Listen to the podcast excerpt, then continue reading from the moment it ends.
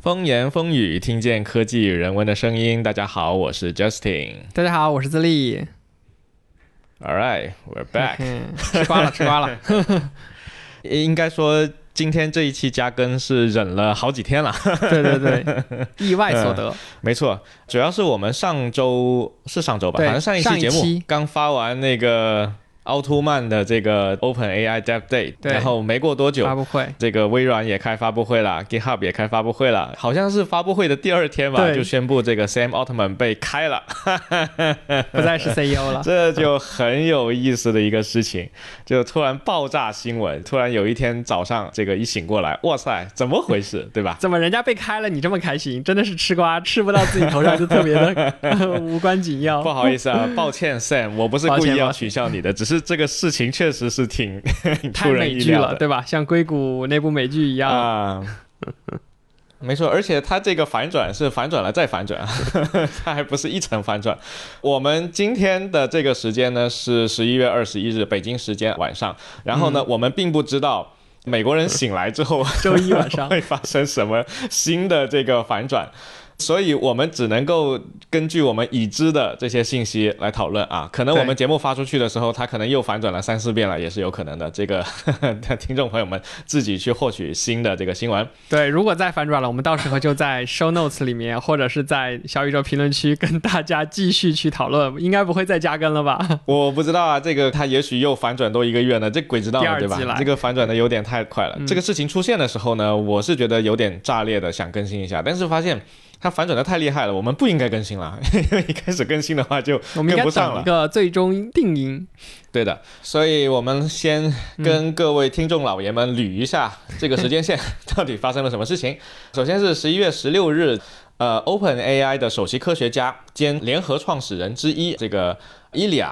Ilya 这位亲呢就打个电话给这个 Altman， 跟他说我们要开个会，在星期五的时候开个会，勾兑一下。对，这件事情我们是不知道的哈是后来发生了之后被公开出来的。嗯 OK， 十一月十七日星期五的时候 Sam Altman 发了一条 tweet 说 I love my time at OpenAI， 然后就巴拉巴拉一大堆话。总而言之言而总之，他被开了，就是告别和 OpenAI 告别就非常神奇，就是才刚刚开完 Dev Day 没多久对吧？而且 Sam Altman 才刚去微软谈了各种合作、嗯、微软的那个发布会 Ignite， 我们可能会在下一期这个科技快乐星球我们 share 一下他在 Ignite 上面发布了什么东西啊。对，这一期我不是我们管，但是微软最近的发布会全都是 A I， 然后 GitHub 也全都是 A I、嗯、对，而且背后那个服务的公司就是 OpenAI， 所以其实微软和 OpenAI 某种程度上已经深度绑定了，但是OpenAI 的 C E O 突然之间就被 fire 了，这个真的是非常非常的意外，非常非常的出乎意料，而且这并不是一件小事情，这直接影响了一个市值这么大的一个微软公司。嗯，那么继 Sam Altman 他发推说他要离开 OpenAI 之后呢，他的另一个小伙伴就是那个 Greg Brockman， 嗯，也发推说他要离开了，原因是基于啊，今天这个董事会的这个决定约谈了，对不对？啊，也不是 ，Brockman 没有被 fire，Brockman 只是被 demote， 就是他被降职了。嗯 ，Greg Brockman 是没有被 fire 的，只有 Sam Altman 一个人被 fire 了。那这不也是侮辱性降职吗？然后就离职。Anyway， 降职这件事情跟后面的事情比呢，已经不是什么大事了所以其实没有人去聊这个细节、嗯、Brockman 后面他发推是说因为董事会把 Sam Altman 给 fire 了，所以 Greg 他就觉得他自己也要离开、嗯、就是他看不下去了。那么到了这里，其实我们已经能够发现 Sam Altman 和 Greg 他们是一条线上的，对，他们是一个阵营的，一个战队的。对，董事会负责 做, 做出 fire 他的那个决定的那一拨人是另一拨人，他们是两个对立的人。那这个时候夹在中间的三明治这个 Microsoft 他就非常痛苦了，哎呀怎么回事，刚开完发布会啊，我们接下来 all in A I 的，哎呀怎么回事然后 Satya Nadella 立马就发了一条 statement， 就是啊我们会继续去推进 A I 的这个方向的，没有问题，请大家放心、嗯、那个时候应该是还没有说要把 Sam Altman 招募到微软，应该只是说请各位股东们放心，我们会继续我们的 OpenAI 事业，长期利益大家是可以保证的。所以在十七号这天、呃、大家就是吃了个瓜，就是 Sam Altman 突然没了，然后 Greg 突然没了，然后就一堆 OpenAI 的高级研究员也跑出来说 Altman 没了，那我们也没了，我们也跟他一起走，然后就有三个非常高级的这个研究员就跟他们一起走了。嗯，那这个是十七号的，十七号大家其实已经吃瓜吃的有点哇有点炸裂了，那天是星期五，然后时间就来到了十一月十八号星期六、嗯、对于中国来说应该收到这个信息已经快星期天了，应该是星期天，对，就是昨天，他们黑夜我们是白天嘛，嗯，对。然后这个时候呢OpenAI 的 C O O、呃、Brad 出来讲话了，然后 OpenAI 的那个投资感觉可能要倒了，因为这个 Sam Altman 是灵魂人物对吧，他是目前 OpenAI 里面最最出名的一个人、啊、所有的发布会都是他冲在前面，然后所有的有名的东西都是他，然后 Sam Altman 发推说他准备要去办下一家公司，我靠，这一下子好像整个 OpenAI 要对吧瓦解了是吧，分崩离析、okay, 那这个时候峰回路转，投资人要求奥特曼回来对啊，不然你不回来我的钱上哪儿去收回成本呢对吧没错，投资人肯定是想要 Sam 回来的。那这个就很有意思，我们脑子里面是不是应该有一个问题， OpenAI 要收投资人的钱，但是 OpenAI 做出来决定是把 Sam 送走，那这个确实是完全违背了我们对一般的常规的这个创业公司的一个，对，一般来说投资人金主爸爸就是有这种决定权的，没错。但其实因为 OpenAI 整个公司的架构它不是这样子，它是一个非常奇怪的架构，我们等会可以解释一下它这个架构是怎么样的。但 anyway 就是在现在这个十八号的阶段呢，最后出来的那个新闻是董事会原则上同意把奥特曼再召回来何止是原则上写的是 in principle 应该是 in money 是不是 money 呢？这个事情等下我们说啊、嗯、但 anyway 就是到了十八号的时候，我当时给我的印象已经不是说什么 Sam Altman 拿了那个 Steve Jobs 的脚本了，因为 Steve 之前把那个 Scarlett 招进来公司做 C E O 之后他被踢出去了嘛，我觉得已经不是这个脚本了，而是马一龙的脚本你知道马一龙当年他之前要买 Twitter 的时候就是非常儿戏的嘛、嗯、就是邮件里面跟大家吹吹水，然后突然间有个人说那你要不把 Twitter 买下，然后他说好啊我们买吧，然后签了个合同，对，签完合同之后他又说不要了啊，对对，前面有这一遭，然后 Twitter 的股价又开始跌，莫名其妙，没错，主要是因为特斯拉跌了，然后马一龙他没钱了，没钱之后他又不想要了，然后就开始反悔了，就是这些硅谷大佬们市值这么大的公司就像儿戏一样对吧，对，就是我今天跟你吵架、呃、Sam 你别来我公司了，我帮你 fire 了、呃、明天就说 Sam 你要不回来吧我们和好吧这什么玩意儿对吧，对，所以到十八号的时候他回来了。那么到十九号的时候又发生了什么事情呢， Sam Altman 发了一条推展示他的访客工牌说这玩意儿老子只带这一次再也不会带，对，就是我第一次也是最后一次带这个访客工牌，我以后再也不会回来 OpenAI 了。但是大家好歹看到 Altman 是真的回到了 OpenAI 的办公室要去跟他们聊、嗯、那至于聊的是什么内容这是不公开的。但当时我看到那个推的时候我去解读了他的那个字眼啊，他说我再也不会带这玩意儿了、嗯、他没有说就不再来 OpenAI 了，因为他如果再次恢复 C E O 的这个职位他确实也不用再带临时工卡了对吧，就访客卡。所以当时我是觉得哎呀明天早上起来我看到的新闻应该就是他又回来 了,、嗯、他就又回去了，对，因为利益最大化就是他又回 OpenAI。没想到你接着来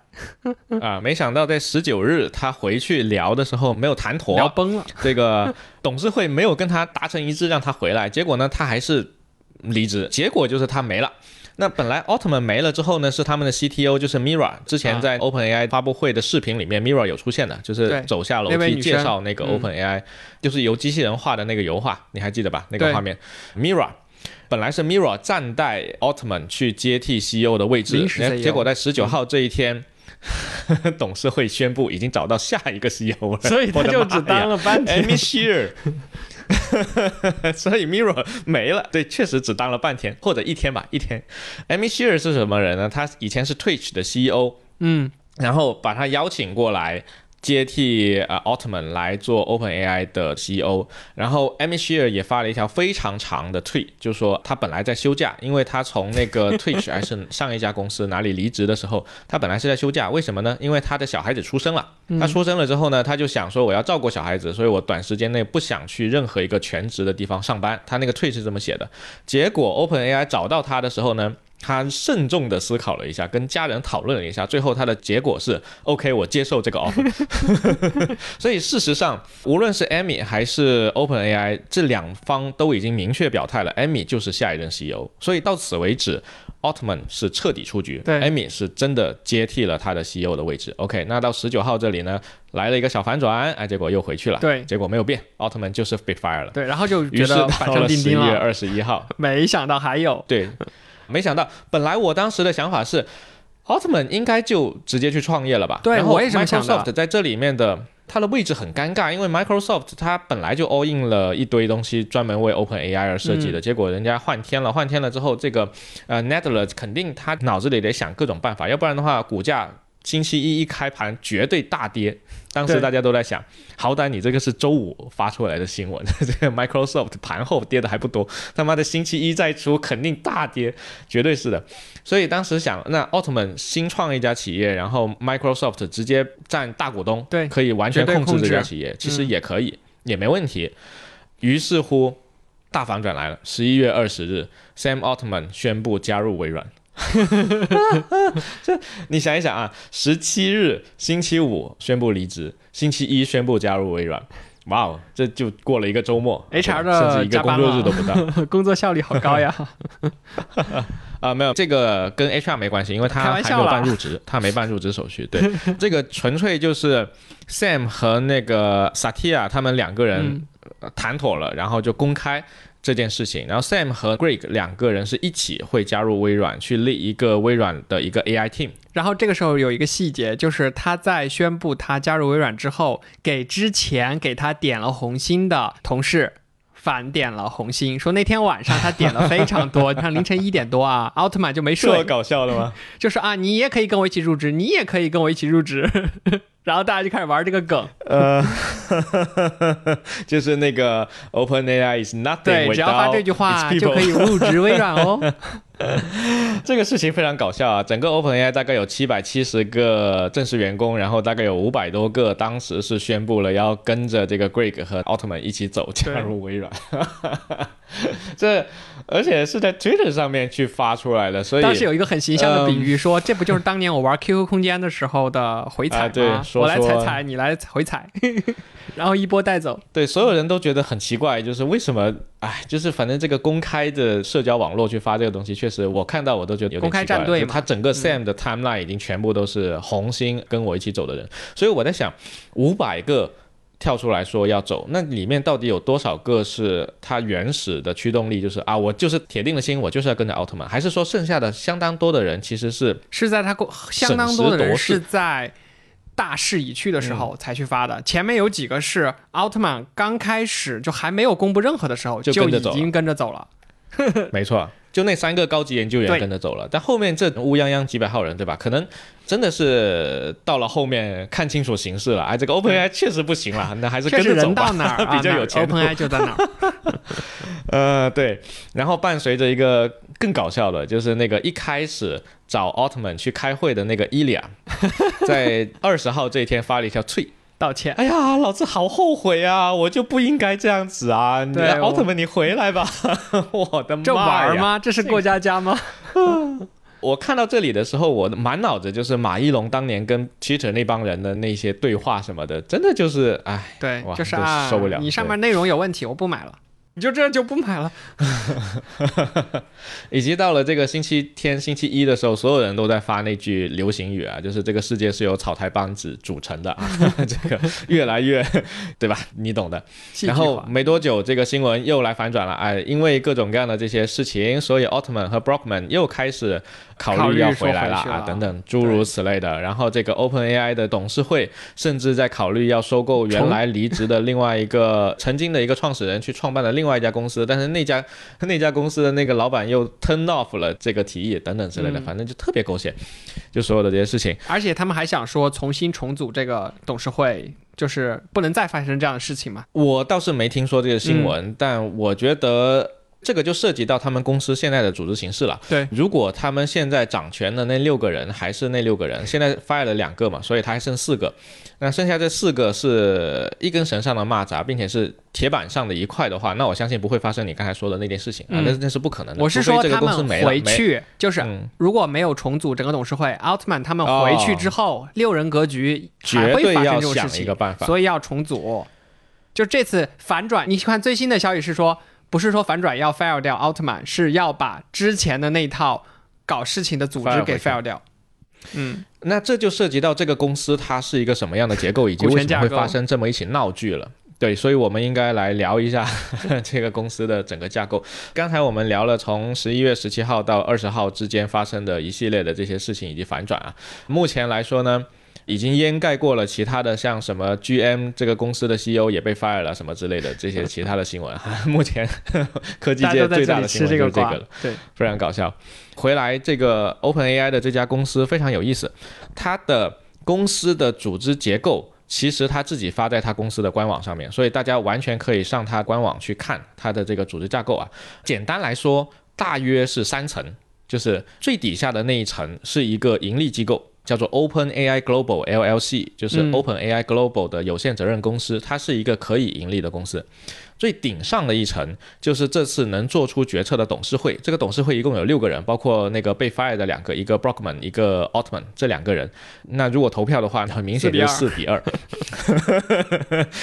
四比二 OK。 那么董事会和这个 OpenAI 之间呢，它并不是一个直接持有 OpenAI Global 的一个关系、嗯、这里面非常有意思的是是 OpenAI 在创办的那一天就决定了他们应该是一家非盈利组织，对，就是因为这个东西才埋下了伏笔，说为什么现在会发生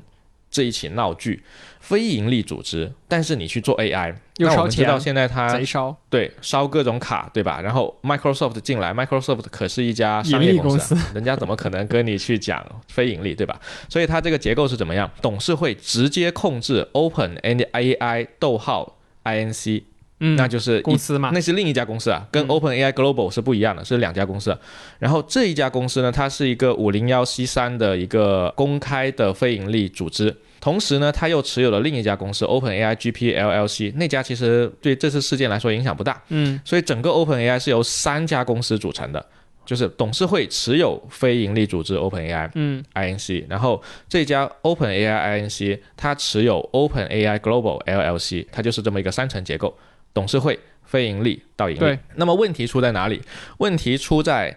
他虽然在董事会有一个席位，但是他是六分之一嘛、嗯、然后他是哪一家公司的 C E O 呢？他是最后最末端完全没有任何控制权的那家 OpenAI Global， 也就是盈利公司的 C E O， 他不是中间任何一家公司的掌权者，拥有绝对控制权的人、嗯、他是被控制的那个人。然后这里更搞笑的是那个微软，微软投了大量的资金大量的资源， 百分之四十九 的占股，它也一样，对，它有非常少的占股，它这个占股也只持有的是那一家被控制的公司，也就是那家盈利公司，话语权没有。所以它的这家公司的这个结构，董事会控制非盈利组织，非盈利组织再控制盈利组织，奥特曼就是那个被控制的那个棋子。而且奥特曼这个做法呢，它激进到什么程度？他除了早年因为 Y C 投了 OpenAI 这个组织，所以他拥有一点点的股份以外、嗯、几乎没有，他对 OpenAI 来说几乎没有任何的股权。那换句话说，只要他想被开，他是毫无还手之力的。那其实投资人很早就关注这个事情，投资人老早就觉得说，哎呀，奥特曼你这么搞不行啊，对吧？你自己不持有任何的股权、啊、你怎么能够保证为我们投资人谋利呢，是吧？而且之前 OpenAI 上听证会的时候，奥特曼说过一个小细节，他说我不领工资的，这种话肯定不能编嘛、啊、你不能在听证会上瞎编，所以他就在做一件为爱发电的事情，对不对？很离谱。他有没有领工资我不知道，可能是有领工资，但问题是他当时讲的那个话应该是说，他没有持有任何的这个，或者说他几乎没有持有这家公司的 equity。 然后那个坐在上面的那个类似法官的那个人就问他，那你为什么做这件事情？他说他就喜欢。啊，完了。他就喜欢、啊、我就想要让 A I 服务于人类。你说到了一个非常重要的点，事实上 OpenAI 成立非盈利组织的时候，他们的宗旨就是要确保安全的人工通用智能被开发出来，并且惠及全人类。它的原话是这样的 ：Ensure 而不是被一些大型商业公司 general intelligence is developed and benefits all of humanity、哦、就是它原话是这样子的、嗯、OK， 并且 precedence over any obligation to generate a profit， 也就是说惠及全人类这件事情，安全这件事情是要优先于任何这家公司创造利润的义务。本来就贼极端，对不对？企业远景。所以反过来，我们从这家非盈利公司的董事会的角度来看，我们当年创办 OpenAI 是为了什么？是为了安全的人工智能，要惠及全人类，对，不是为了盈利的。你现在却要赚钱，没错。但事实上 ，OpenAI、呃、能够走到今天这一步，如果没有 Sam Altman 吸引来那么多的眼球，那么多的资本，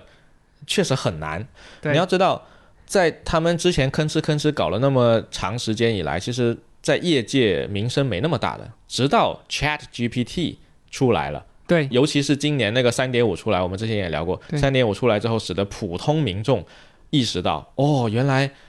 我们可以用自然语言去跟一个不那么笨的 A I 聊天了。其实这个 ChatGPT 的第一个版本应该是去年的十一月 二点零 差不多那个时候出来，再往前 二点零 吗？呃，我不确定他发的时候版本号是什么，但是他到今年年初，大概四五月份还三四月份的时候、嗯，才是那个真正名震天下的那个时候。三点五，就他花了两个月时间，对，超越了 TikTok， 赚到了各种各样的用户。所以你会发现，创办 OpenAI 的那一波人，他的原始的那个想法不是要拿这个东西去赚钱，但是 OpenAI 创造了 ChatGPT 这个产品出来了之后，它是不是才转变成了一家我们熟悉的硅谷的生产各种各样受大众欢迎的面向消费者的产品的互联网公司？对，有这个趋势，包括特斯拉，包括 Google， 包括 Facebook， 对不对？包括 Apple， 他们都是创造了大众喜爱的产品。对，说到特斯拉，马斯克的远景不是说让我们移民火星吗、嗯、然后为了有足够的钱去烧那些移民火星的项目那不如做一个赚钱的项目，卖车吧。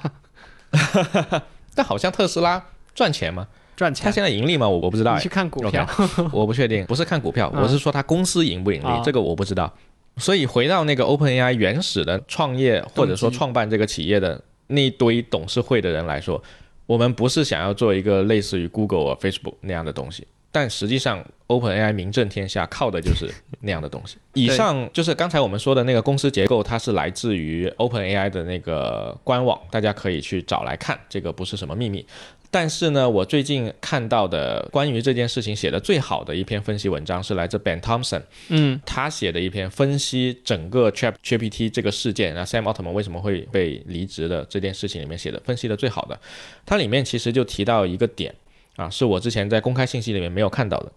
就是说，那既然我们一开始也讲了 Brockman 和 Altman 是被踢出去的，董事会有六个人，那就意味着剩下的四个人全部都投反对票，就是要把 Sam 也有可能有人弃权，对吧？那个 Mira 有可能是弃权票，因为他其实也是 Mira 应该不是董事会的成员的啊、哦，是吗？不是 ，Mira 不是董事会成员哦，董事会成员是 Brockman、Altman， 然后 Ilya。还有另外的我不太认识的，其中有三个甚至并不在 OpenAI 这家公司里面、呃、董事会成员不一定是要在这家公司里面、嗯、然后那这就回到我们刚才说 OpenAI 创办这家公司的时候，他一开始就想要做通用人工智能，而且是惠及全人类的，而且是安全的，这个是他最优先的、嗯、而不是说要产生利润。而且中间其实有很多 back and forth， 是我们会听说什么 OpenAI 内部也在考虑说 A I 安全问题，我们之前还提到很多 A I 伦理问题，所以其实你可以很明显的看到 OpenAI 的董事会内部是两派，对，两条线。一派是像 Altman 一样、嗯、发现 ChatGPT 做出来了之后能够这么受欢迎，在这一年时间内推动 ChatGPT 这个路线不断的去进化。你看他推出了很多东西啊， 三点五 到 三点五 Turbo 到 G P T 四，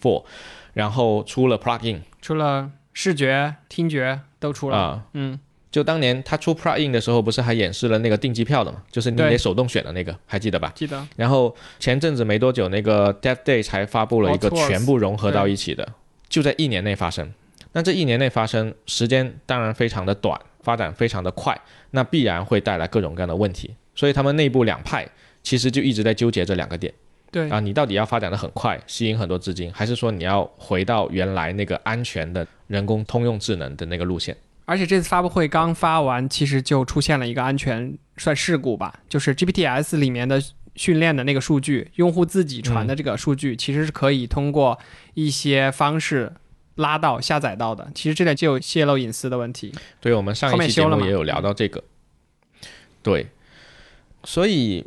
只能说他们两派去运作公司和对公司未来的规划的路线和方向显然是不同的。那对为什么 Sam 一定要这么着急，或也不是着急吧，就是为什么要短时间内去做这么这么多的事情？你看 Google 啊 Facebook 啊，他们当年出来的时候，其实一旦他们火起来了，是不是周围就会有非常多的竞争对手，对吧？没错。那 ChatGPT 出来了之后，今年是不是 Google 在他自己的 Google I O 说全部都是 A I， 对，还要推自己的 Gemini 什么之类的各种各样的 model。 那因为在面向消费者的这个模型里面，其实最重要的是如何获取到你的用户。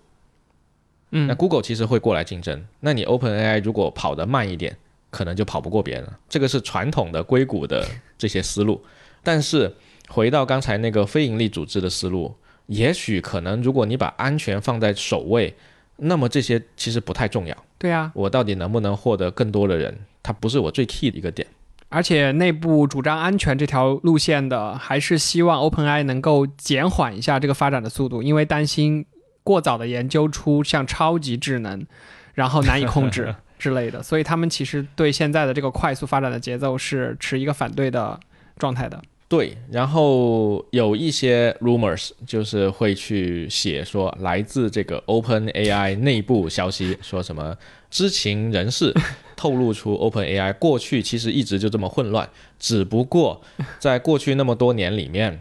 这种混乱或者说这两股势力某种程度上它达到了一种平衡，就是你可以有 A 说我应该这样， B 说我应该那样，然后两个人达成某种平衡，这个公司还能继续跑下去。对。但是最近因为 ChatGPT 这个事故连连，过去这一年可能实在是太火了。对，就是直接导致 Sam 这一派也许某种程度上出尽一切风头。你看提 OpenAI 你只会知道 Sam Altman， 你, 你可能不会知道对 ChatGPT。 但事实上 OpenAI 只做这个事情吗？它的宗旨是这个吗？好像也不是。对，所以这个平衡其实已经被打破了。然后对于原始的那一帮六个的董事会的人来说，如果我们从他的角度出发，也许他们只是在做他们该做的事情，他们只是在遵循最开始我们的企业愿景，对吧？对，然后大家一起定的，现在你们就走着走着走歪了，我应该纠正一下，可能就出于这样一个初衷吧。肯定是，只是说这里面还有一个点，是因为 Sam 在所有的这些事情里面出尽了风头，并且平衡被打破，嗯，所以对于失衡的那一方来说， Sam 无疑就是一个脱缰野马。对，要管一管，就是，嗯，你完全不听我的话呀，我们当初许下的这个诺言你怎么撒手就不管了呀？所以最后也许他真的就是董事会商量了之后，就是只是想把这个不受控制的 C E O 给换掉，这个个体干掉。没错，所以这反过来再来看，好像就能够理解这一切事情发生的原因了。这一部分的分析是来自于 Ben Thompson 他的 blog 上面写的啊，如果有感兴趣的这个小伙伴也可以上去看，讲得非常好。然后那基于这一段的分析，我们就可以看到一切的一切都来自于董事会内部的内斗。那么我们公众能知道的信息就是 OpenAI 肯定有两派，并且目前 Sam 已经被 fire 了，嗯，然后 OpenAI 未来前途未卜，如果他把 Emmett Shear 真的接过来做 C E O 的话，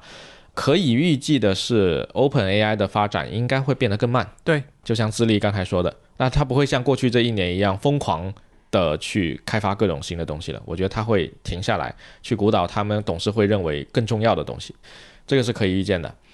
另一个部分是我们不知道的，就是我们没有所有的公开信息。嗯，啊，董事会内部到底在在想什么，这个没有人知道奥特曼为什么会跟董事会产生这么大的一个分歧，以至于董事会会那么生气，肯定其中有一些人是实在看不下去了，忍无可忍了，投出了这宝贵的一票。那在那个 OpenAI 它官网的那个发布的那个新闻里面有一句话，就是说奥特曼没有办法给到一个诚实的可靠的沟通给到董事会。嗯，就是这个是他那个 OpenAI 的那个原话啊，关那个新闻里面说的。什么叫做什么叫做不可靠啊，对吧？这个我们是不知道的，没有这样的公开信息，不知道具体内容没有公开，没错。所以其实你要说这里面 Sam 他是被动的那个吗？我觉得也不一定，这里面一定 Sam 是做了某些事情，使得董事会觉得说你这个人瞎鸡巴乱搞，就到底下了，跟我说好的是这样、嗯、没错。就是可能也许他为了让 ChatGPT 或者他的产品能够快速的去迭代等等之类的，干了一些阴奉阳违的事情也是有可能的，但这个是不公开的，所以我们并不知道细节。所以那么以上就是呵呵这个 OpenAI 内部鼓捣出了所有的这些事情，从外界的人看起来非常的莫名其妙，也不知道为什么是这样。然后就带来了我们整件事情最大的赢家，微软上场最大获益方。微软也是一个非常有意思的东西。其实在微软今年把 Bing 接入 OpenAI 的时候，我当时就觉得已经挺手速非常快， Bing 接的太快了。对，但是我是觉得有点什么，我觉得是微软有点赌的成分啊。你说赌 A I 这个 all in A I 的点。对，当然 A I 的这个方向肯定是要赌的，但是他把所有的这些东西全部接入一家事实上的初创公司，这个没错吧？对，他不仅仅是接入了 Bing， 他接入了 Windows， 那接下来会发一个新的那个 Windows 的那个助手、啊、就是用 OpenAI 的，当然会比他以前那个 Cortana 好太多了。他接入了 Office， 他接入了微软很多的产品线，对，他投资了 OpenAI，就是那个盈利的部分。他在最近的那个 GitHub Ignite 那个发布会特地为 OpenAI 站台，讲了一大堆，提供了 infra 支持什么之类的，甚至他在 Azure 上面，对，我就想说这个、呃就是、跑的那个那个云上面，对，为 OpenAI 定制芯片。哇，而且他还提供了全套的 OpenAI 的解决方案，包括企业版在他那个 Zoom 的云服务器上，而且没错，他拿到的权限和这个并发数是比原版要高的，因为它的服务器是它提供的呀，就很牛。对对对，所以你可以看到微软这么大一家公司，它把自己下一阶段要做的很多东西是跟 OpenAI 这家初创公司是深度绑定的。对，没错。微软是一家商业公司啊，它可不是一个非盈利组织啊。接下来如果收不回本的话，那绝对是不可饶恕的，对不对？哎，你要说到收回本这个事情 ，OpenAI 除了这个复杂的股权架构以外，还有一个很妙的点，就是关于投资它的人的盈利方式。投资他的人的盈利能力是有限的，比如说你投我两百万，我规定你盈利完四百万之后，你跟我无关了，没有任何关系，太妙了。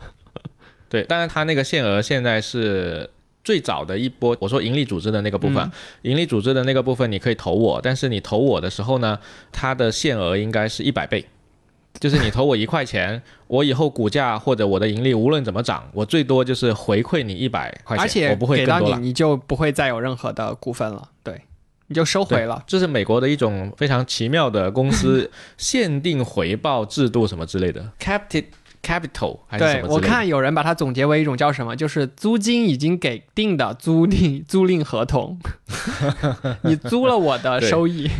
Anyway， 这个是它盈利的部分，这个岔开了。但是回到微软这家公司来，显然它不可能是只奔着这个去的、嗯、因为微软它还要卖自己的服务。那在 Azure 这个领域里面， Azure 就是有点像国内阿里云、腾讯云这样，它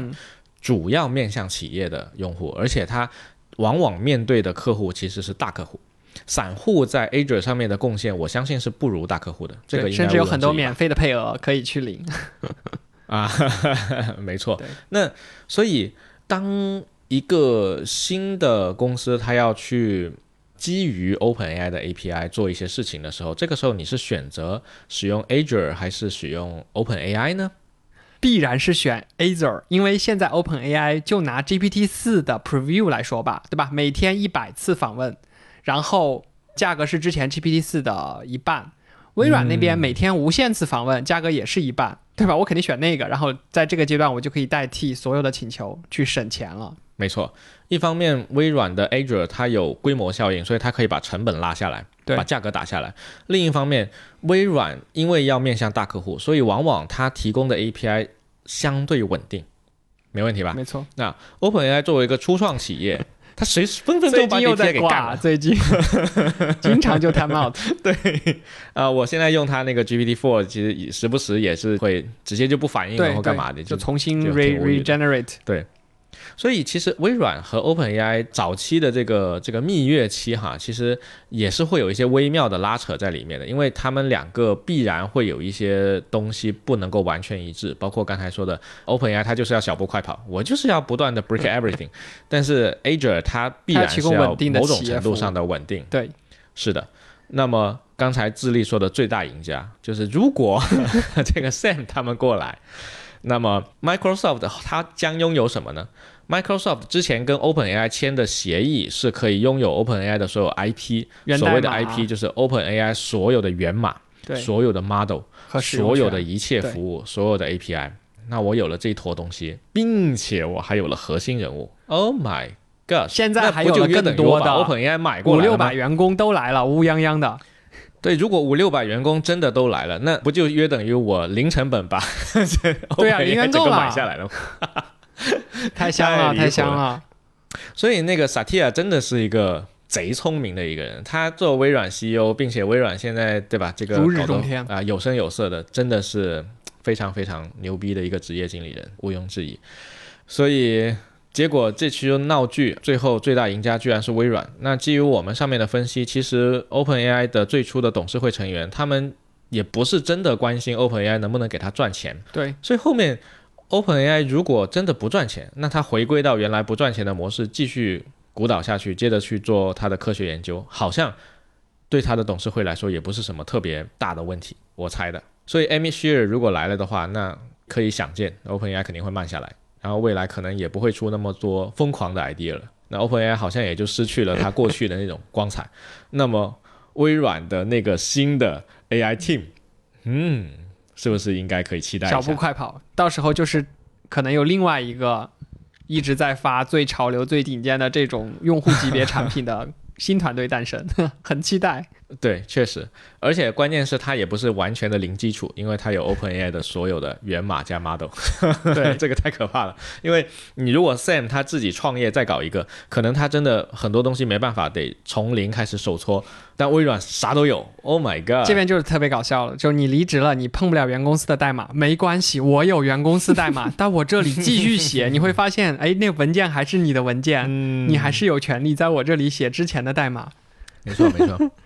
OK， 对，我最近还看到有一个，我不知道算不算阴谋论相关的 啊, 啊，我特别喜欢看这类的，就是其实你要去看 OpenAI 它背后的那个投资方里面其实是有贝莱德，然后说贝莱德这家投资机构呢，他们是希望很绝对的这种掌控，而很显然 OpenAI 现在的这个股权架构也好，盈利方式也好，它都不能够抓到这个实质的东西、嗯、而现在通过微软这么一过来强势控股，然后再把整个核心团队全部挖过来，那它对于 A I 整个这个赛道这个领域，它就拥有了绝对的掌控权，方便它部署其他的这种前沿科技的整个的产业。对，我看到这样一个说法。 OK， 你说的那个投资方是微软的背后的投资方还是 OpenAI 背后的投资方？ OpenAI OpenAI 背后也有投资方，也有贝莱德，但是现在他们都转到了微软了，那关他啥事呢？就之前嘛，贝莱德他们有投了微软，对，而且微软是商业公司，他们就可以去商业化的、啊 okay、去做很多事情、嗯、而 OpenAI 他没有办法去控制说啊，你要给我赚钱，以赚钱为目标嘛。嗯，这个好像有点超出我的呵呵认知范围了这个不懂不做评价。但 anyway， 就是那刚才我们也说嘛，就是可能接下来 OpenAI 它会速度会慢下来，那么已经在使用 OpenAI 的用户咋搞已经在使用的用户可能就等续费完了之后看 Altman 会带来一个什么新的产品，然后去迁移咯、啊、或者直接去微软。没错没错，我其实我也是这么想的，就是不管它速度再怎么快，人可以很快的入职，但是产品肯定不能那么快就发出来，没有那么快的发布。对，所以短期内我还会用着这个 OpenAI 的 ChatGPT， 但是如果接下来这个事态的发展还是往这个既定的方向去的话， OpenAI 是真的不行了，我会果断的不续费了。然后顺便啊，期待一下微软出来的这个新的微软 G P T 会不会价格比之前 OpenAI 的 ChatGPT 要便宜得多？我觉得是很有可能的、啊、对吧？那这个就必杀技了，这个这个便宜我觉得是受不了的。因为微软它具备规模化效应嘛，它自己就有自己的 infra， 它如果 OpenAI 去使用别人的 infra， 它是要给钱的，是要计费的，这个成本是要转嫁到消费者身上的。但是微软如果自己就有这些，Bing 都是免费的，你想一想。对，你想啊，它的 Bing 它有靠它的广告营收，它的 Windows 系统它有靠它卖授权，它的 Office 也是要卖授权的，所以它只需要让大家认可它的这些产品、嗯、它的营收通道本来就是 OK 的，甚至可以做到一部分的 free。 我觉得大胆一点，万一纳德拉突然就宣布免费了，完了就炸裂了。uh, anyway， 那这个是对于用户来说，我们刚才说的用户包括了普通的用户啊，就是跟 ChatGPT 聊天的用户，也包括了使用它 A P I 的用户。但是短期内的混乱是无法避免的，就是这段时间真的没有人会知道这些东西它会往哪个方向去，所以可能接下来这一两个月要看一下。对，我还看到有些人分析这段时间其实是其他的一些竞品公司狂喜啊，你可以有可能一到两个月的时间去追赶，对吧？谷歌、苹果，没错 ，Meta， 对吧？国内的各种模型，我觉得 Google 这个时候确实应该要抓紧追上来了。然后至于你你提到的 Meta， 那是没戏的、呃、，Apple 就更没戏了，就 Google 吧，就 Google 吧，对。加油！对，看他们追上来之后能够做点什么有意思的东西。反正你会发现 ，OpenAI 这家企业，它的整个的这个结构，因为发生了这件事情，它这个结构已经被论证了是不可以稳定的走下去的，就一旦内部发生分歧，它必会分崩离析。至于分崩离析了之后是不是真的说这个七百七十个员工里面有七百个人已经确定离职，如果是的话，那这家公司直接可以解散了，董事会也不会存在了。但是现在我还在等另外一个反转嘛，就是所有人都留下来，他还是继续回去做他的 C E O。 因为有、嗯、有人这样去揣测奥特曼啊，就是你如果去到微软，你再做 A I 部门的 C E O， 你也是给微软打工的，打工嘛。说是这么说的，对，就跟别人的企业，给一个商业公司打工。但如果你还是能够留在 OpenAI 这家公司，你可能真的可以实现你个人的一个对人类的这个方面的一个愿景。因为之前有看一个播客去讲奥特曼，之前在播客节目里面接受采访、嗯、去讲他的一些野心或者他的一些个人的愿景，都是比较理想化的一些去为全人类做一些 A I 相关事情的这种方向。对，可能更符合他个人价值的实现。对啊，毕竟他和马一龙早就已经因为创业财富自由了，所以那些钱的事情确实不太需要去考虑。但你说现阶段如果我是奥特曼的话，我要回去还是去微软？假设我回去，我必须要像 Steve Jobs 当年回归苹果一样，直接把董事会解散。如果我做不到这一点，我是不会回去的。就是这有个大前提，如果我做不到这一点，我是不会回去的，因为回去我的话没有意义。还会再出现这种情况，那就没有意义了，没有意义，国家加一啊。那不回去的话，我无论选择是创办一个新企业，还是先跟微软苟一苟都可以。跟微软苟一苟的话，好歹基础都还在，这个是它的优势。虽然说现状跟纳德拉去聊，他当然讲得很开心啊，就是什么都给你啊，但是这谁知道呢，对吧？哪天这个做得好了，那嗯，是吧？作为他小弟还不得被下次发布会可能就是纳德拉来发了，对吧？这个倒不重要，我觉得 Sam 可能也不是说非要那个名利的人、嗯、虽然他确实这一年出尽了风头、嗯、没错，但是他可能更看重的还是做了什么事情。但 anyway 就是呃，这个互联网的瓜